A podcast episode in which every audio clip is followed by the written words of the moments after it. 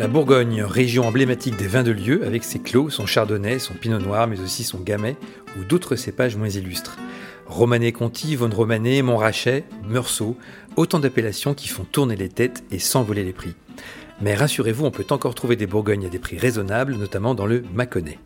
Pour nous en parler aujourd'hui, Michel Barrault, vigneron, président de la coopérative Vigneron des Terres Secrètes et membre du conseil d'administration du bureau de l'interprofession des vins de Bourgogne, le BIVB. Je m'appelle Philippe Hermé, bienvenue dans Vin Divin. Bonjour Michel. Bonjour. Bienvenue dans Vin Divin. Merci, c'était avec plaisir. Est-ce que vous pouvez nous rappeler un petit peu la genèse de cette, euh, de cette euh, coopérative, de ce regroupement? Ah oui, bien sûr. C'est bon, la, coopération euh, dans le Mâconnais date des années 1925. Hein, pour la, la première, c'était Saint-Jean-Goût-Cissé, puis après, c'était une période de crise importante et donc la coopération s'est déclinée dans beaucoup de, de, villages et communes du Mâconnais. Euh, d'où l'existence des trois caves que, vous venez de citer. Donc chacune euh, a, vécu sa propre vie seule euh, depuis 1928 pour Prissé et Verzé et 1951 pour Solony qui était plus récente. Et puis dans les années 95, bon, ces caves qui commercialisaient leur vin essentiellement en vrac à destination principalement du négoce bourguignon euh, ont décidé de se regrouper avec euh, pour objectif un véritable projet de structuration et, de, et un vrai projet commercial à la clé.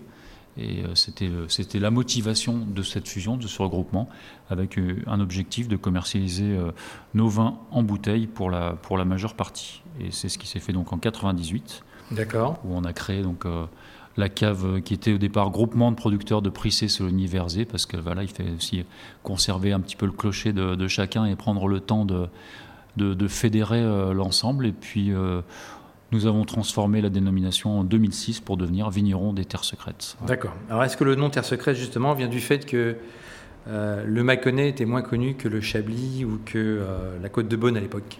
Oui, c'est ça, effectivement, c'est un petit clin d'œil à, tout ça. C'est que le Mâconnais, quand même, est resté plus discret, effectivement, moins, moins en avant que, que nos collègues de Côte d'Or ou de Chablis. C'est aussi un petit peu la, la physionomie des gens du Mâconnais aussi, d'être discret et, très humble. Et puis voilà, c'est aussi un tremplin pour dire terre secrète, mais aussi pour euh, expliquer que, que les secrets euh, sont là, mais qu'ils sont faits pour être révélés. Et c'est une invitation aussi euh, aux clients, aux consommateurs, aux amateurs de vin de venir aux terres secrètes pour découvrir justement ces, secrets qui sont, qui sont multiples, parce que dans le Mâconnais, les, les terroirs sont variés et très multiples. Est-ce que euh, la création de cette coopérative euh, avait pour objectif initialement de, s'affranchir du négoce bourguignon? Alors de s'affranchir, non, pas, pas totalement, puisque aujourd'hui on travaille toujours avec, le négoce. bourguignon, avec qui on a de, de, beaux partenariats, mhm. euh, mais c'était de, gagner quand même en autonomie parce qu'on avait une dépendance qui était trop importante. Euh, on vendait 80% euh, de nos volumes au négoce et 20% en bouteille en, 1998.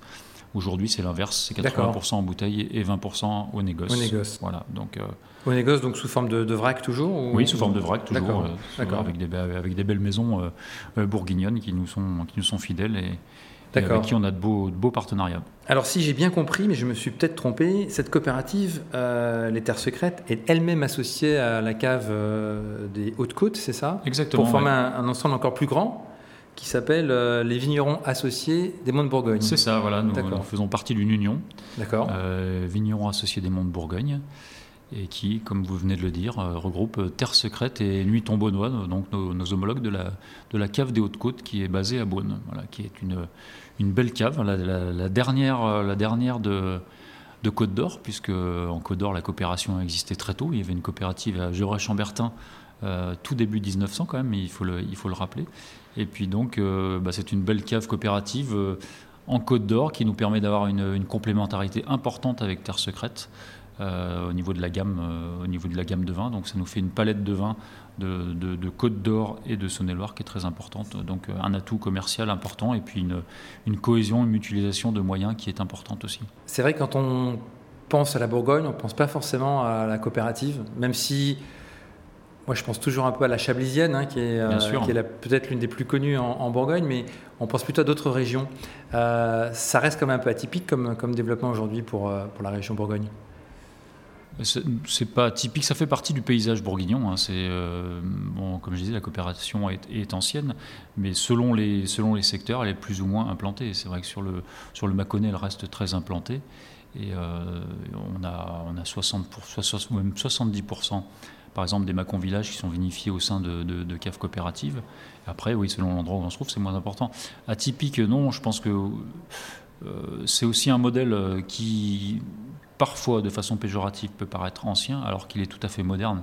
Euh, tout, modèle euh, économique euh, qui est dans un modèle d'économie sociale et solidaire est, tout à fait adapté au, contexte actuel, aux contraintes actuelles. Bien Tout à fait. Non, mais quand je dis ça, je pense plutôt en fait à l'image qu'on peut avoir de la Bourgogne, oui, bien de, sûr. de, ces, de mmh. cette flambée des prix, de ce, de, de ce luxe finalement, du prix euh, moyen euh, de l'hectare, mmh. euh, des, des, grands noms qui sont quasiment introuvables sur le marché français, sauf à connaître les bons, les bons réseaux ou avoir la, le, bon portefeuille. c'est pour ça que ça semble un petit peu en, décalage par rapport à mmh. l'image qu'on peut avoir de la Bourgogne aujourd'hui. Mais c'est une réalité, voilà, c'est une réalité qu'il faut connaître et qui permet euh, aussi de faire découvrir des, vins de l'ensemble de cette Bourgogne dans des, dans, des, lieux qui sont aussi très accessibles, parce que tous les caveaux de, de caves coopératives sont des lieux euh, très accessibles. Euh, avec des vins très qualitatifs et, accessibles également. Donc aujourd'hui, vous, vous dirigez une, une coopérative d'une quoi d'une centaine de vignerons, c'est ça à peu près C'est ça, oui. Donc je, préside, je préside le, conseil d'administration de, de, cette cave, c'est mon, mon rôle. Euh, une centaine de vignerons, effectivement, qui, rassemblent environ 900 hectares de, vignes au total. D'accord, qui sont répartis euh, euh, principalement en blanc, je crois, à 85%. Oui, c'est 85% de blanc. Avec le Saint-Véran qui est le porte-drapeau de. C'est ça, c'est le fleuron de, la cave, puisque on a 230 hectares de Saint-Véran, ce qui représente à peu près le tiers de l'appellation Saint-Véran, qui est donc vinifié, commercialisé au sein de la cave avec des beaux terroirs, notamment sur la commune de Prissé, puisque c'est le, cœur de notre production, donc c'est notre fleuron, c'est sûr. Et puis après, un petit peu de pouilly fussé aussi, mais de façon plus modeste.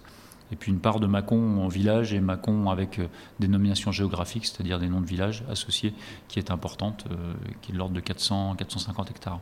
Par exemple? Par exemple, des macons versés, euh, Croix-Jarrier, qu'on a dégusté à midi, des mhm. macons mis la Martine, Clos du Four, des macons La Roche-Fineuse, les Morlionnes, voilà. Et dans la description que je viens de vous faire, non seulement on est dans le, le, Macon plus dénomination géographique, mais en plus on va plus loin puisqu'on est sur le terroir, parce qu'à chaque fois on est sur une sélection parcellaire précise qui peut faire euh, quelques, un hectare ou à peine ou quelques hectares. D'accord. Donc vous faites euh, en blanc donc du Saint-Véran, du Pouilly-Fuissé également, mhm. euh, et puis du Bourgogne à ligoté Bourgogne à ligoté également, c'est un cépage aussi euh, bourguignon qui est aussi bien, bien implanté dans le, dans le Mâconnais, donc c'est une, part aussi de, notre production. D'accord, et puis en rouge, euh, on est sur du Macon rouge et du Bourgogne. Voilà, Macon rouge euh, issu du cépage gamay mhm. et Bourgogne rouge, bien évidemment, sur le cépage Pinot Noir. Votre production de Saint-Véran représente un tiers de la production totale, c'est ça, Si je dis pas de bêtises. et, et, je me rappelle, moi, avoir découvert cette, cette appellation il y, a, il y a quelques années. Euh, c'était vraiment le bon plan à l'époque du, des vins de Bourgogne, puisqu'on avait un rapport qualité-prix qui était déjà euh, très intéressant. J'ai le souvenir de Saint-Véran à moins de 10 euros. C'est plus le cas maintenant, ça, ça, ça, a flambé comme les autres Bourgognes. C'est dur de trouver du Saint-Véran à moins de 10 euros, non? Ça a évolué, ça n'a pas flambé. Euh, à moins de 10 euros, oui, ça, devient difficile de trouver des Saint-Véran à moins de, de 10 euros. c'est vrai que c'est une appellation aussi qui a connu une belle évolution. Enfin, l'appellation, elle est elle est relativement récente par rapport à d'autres appellations traditionnelles, puisque le cru Saint-Véran a été créé, délimité en 1971. Donc c'est pas si ancien que ça. Donc euh, il a eu toute cette phase de, reconnaissance, de, notoriété grandissante qui était là. Et, et effectivement, c'était un très bon plan parce que la qualité était exceptionnelle déjà. Et bon, aujourd'hui, la reconnaissance, euh, la notoriété en fait une appellation qui est peut-être un petit peu moins accessible qu'il y, a quelques années, mais on, retrouve une flopée de Saint-Véran dans une, gamme de, de, 10 à 15 euros.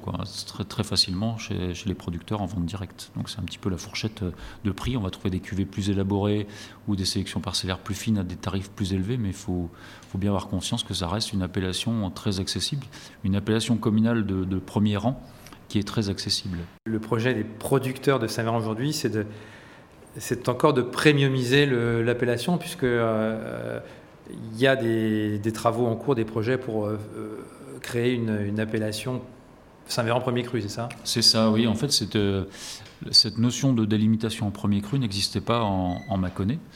Et elle est apparue il y a quelques années par une réflexion commune entre les appellations Pouilly-Ficé, Pouilly-Vinzel et Locher et Saint-Véran. Mhm. Et donc le, travail a commencé il y a déjà peut-être une dizaine d'années, pas loin.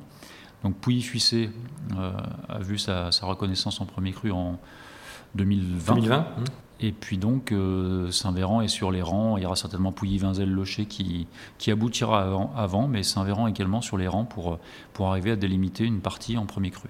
Donc là, j'imagine que le lobbying est intense euh, auprès de l'INAO oui, voilà, c'est un lobbying, travail, euh, travail de fond et de patience. Voilà, beaucoup de patience, il hein, faut quand même le dire.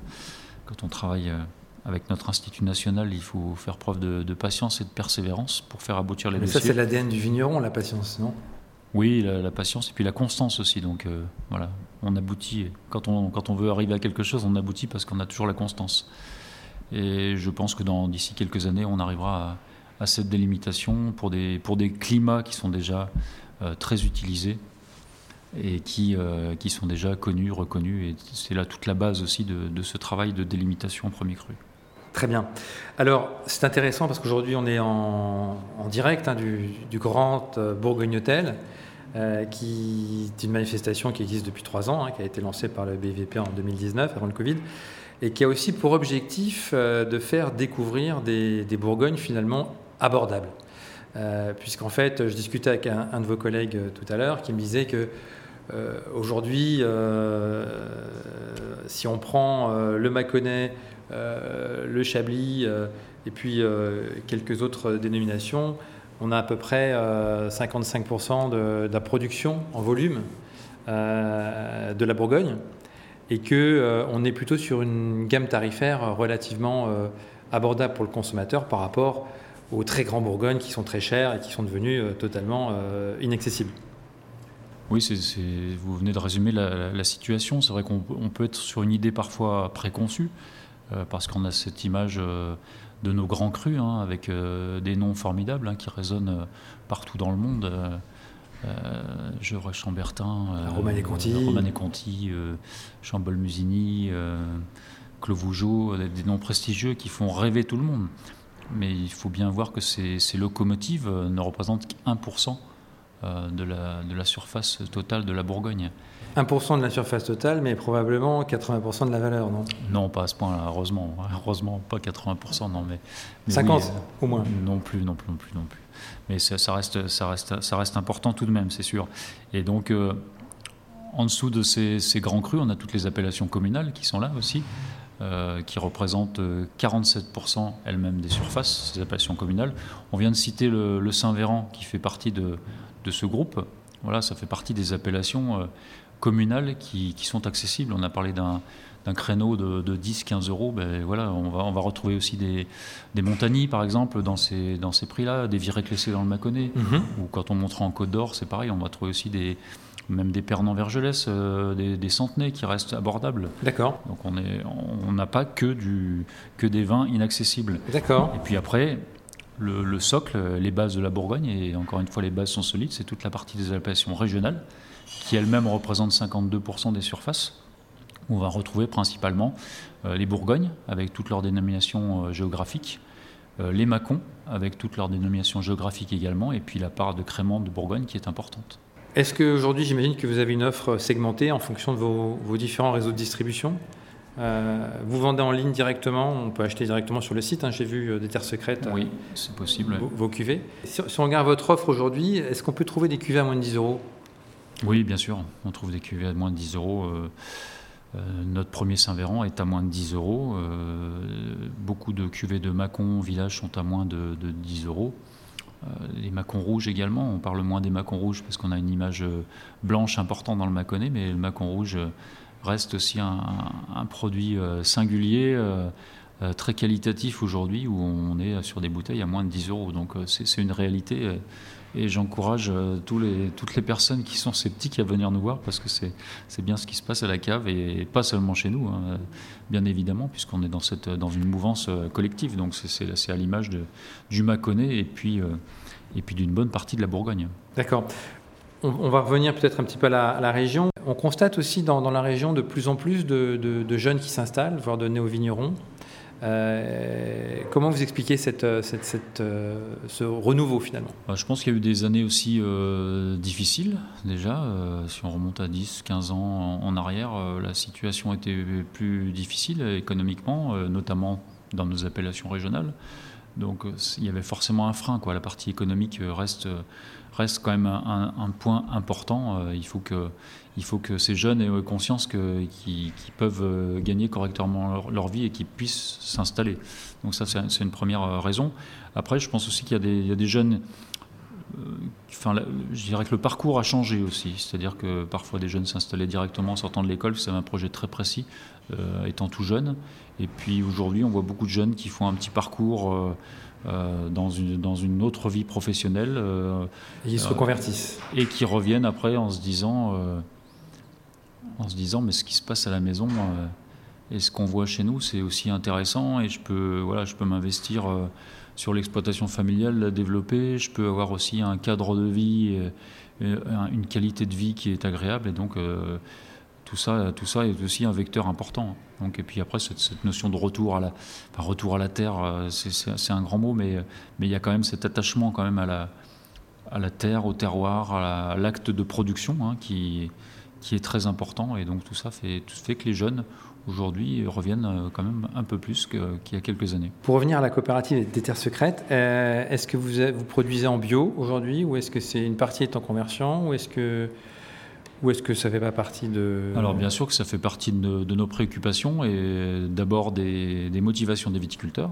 On vient de parler des jeunes, c'est forcément un, euh, un, attrait et un vecteur de, voilà, de, d'épanouissement aussi, d'émancipation. Enfin, voilà, c'est, des voies nouvelles qui correspondent aussi plus aux attentes de la société parfois et qui correspondent aux attentes des jeunes qui sortent de, des écoles ou qui côtoient les, collègues du même âge qu'eux. Donc euh, c'est effectivement une voie de, développement au sein de la cave. En termes de, il y a déjà des, on a déjà des surfaces converties, on a des, on a des surfaces en conversion euh, euh, régulièrement tous les ans. C'est pas encore des surfaces très importantes, mais, mais voilà, le, sens, le sens est là aussi. Et puis au-delà de la partie bio, qui, est un label très connu, c'est sûr, euh, il faut bien reconnaître que dans un, on a une, enfin, je suis très attaché à cette notion de développement durable. Chez nous, on est labellisé vigneron engagé à la cave. Et le raisonnement est toujours global. C'est l'environnement, bien évidemment, euh, en tout premier lieu, sur lequel on doit être très fort, mais après l'économie, les sociales, sociétales doivent être gérer aussi de façon euh, importante. C'est trois, les trois piliers, c'est les trois pieds du tabouret et on ne peut pas dissocier euh, les uns des autres. Donc il y a un gros travail qui se fait au sein de ce label où effectivement on prend en compte tous ces éléments. Et sans aller vers une une conversion bio en totalité, où là on va avoir effectivement l'atout euh, l'atout fort du label. Il y a aussi beaucoup aujourd'hui de, mixité des techniques, de, diminution des intrants, de, programmes de traitement qui sont vraiment raisonnés avec une grosse partie de, traitement bio, euh, beaucoup de travail du sol aujourd'hui, beaucoup d'enherbement. Donc euh, voilà, tout évolue dans le bon sens.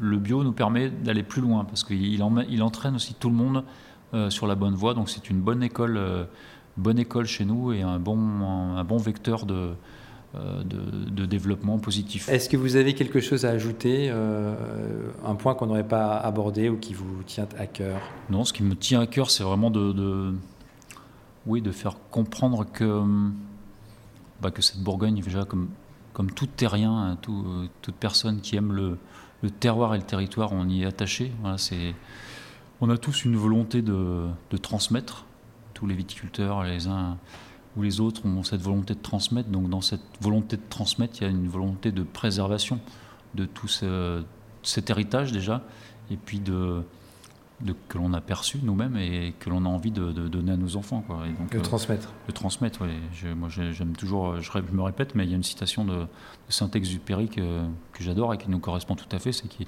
disait on n'hérite pas de la terre de nos parents, on l'emprunte à nos enfants.